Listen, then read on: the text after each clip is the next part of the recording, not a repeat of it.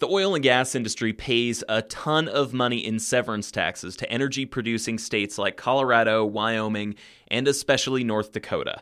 When oil prices were high, North Dakota took in about ten point five million dollars a day. But as prices have fallen, so has revenue. In the midst of this, North Dakota lawmakers have passed a bill to stabilize and lower the state's oil and gas tax rate. Inside Energy's Emily Guerin reports. Well, thank you uh, for coming. Sorry, we're a few minutes late. Elected officials have a habit of proposing huge changes right before the weekend. The bill to reform North Dakota's oil and gas tax law was no exception. Republican lawmakers announced it on a Friday afternoon, in the last ten days of the legislative session. It was once explained to me that our tax policy is kind of like being on the wheel of fortune. House Majority Leader Al Carlson. Because sometimes you can hit the uh, the, the big trip to Hawaii, and the next slot can be bankruptcy. He's talking about the fact that here in North Dakota, the oil and gas tax rate is pegged to the price of oil. When prices are high, companies pay about eleven point five percent on the value of oil produced.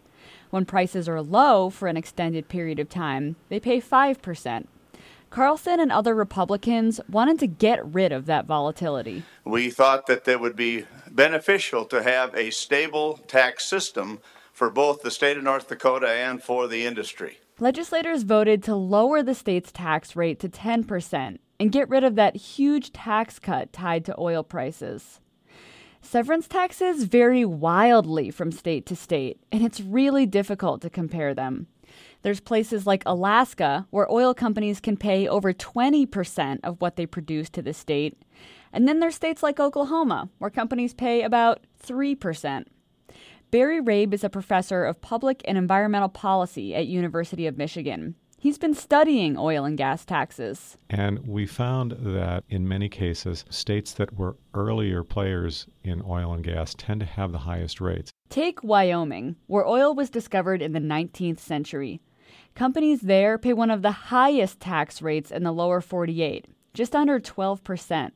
So at one hundred dollars a barrel, that means about twelve dollars goes to the state. In many cases, they are states we tend to think of as most hostile toward taxation, yet ironically on this issue, they tend to set the highest rates. Compare that to newer energy states like Ohio, where oil and gas companies pay almost nothing to drill, just twenty cents per barrel of oil they extract.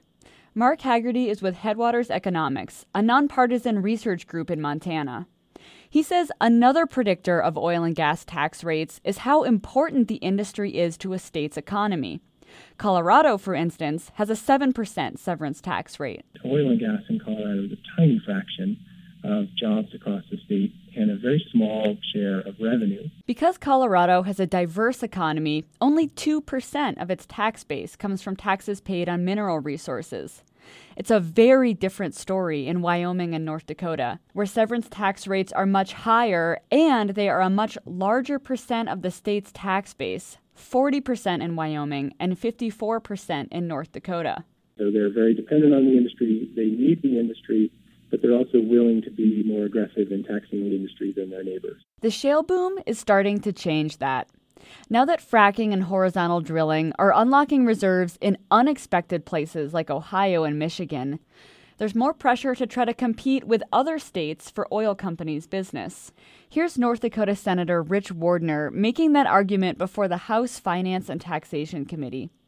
He said at a lower tax rate, oil companies will stick around longer and there will be more activity out there. So economically, it helps the whole state. But both of the researchers I talked to said that doesn't really happen. Here's Barry Rabe again. There's not a lot of evidence empirically to suggest that drilling investment follows tax rates, especially when we're talking about a few percentage points.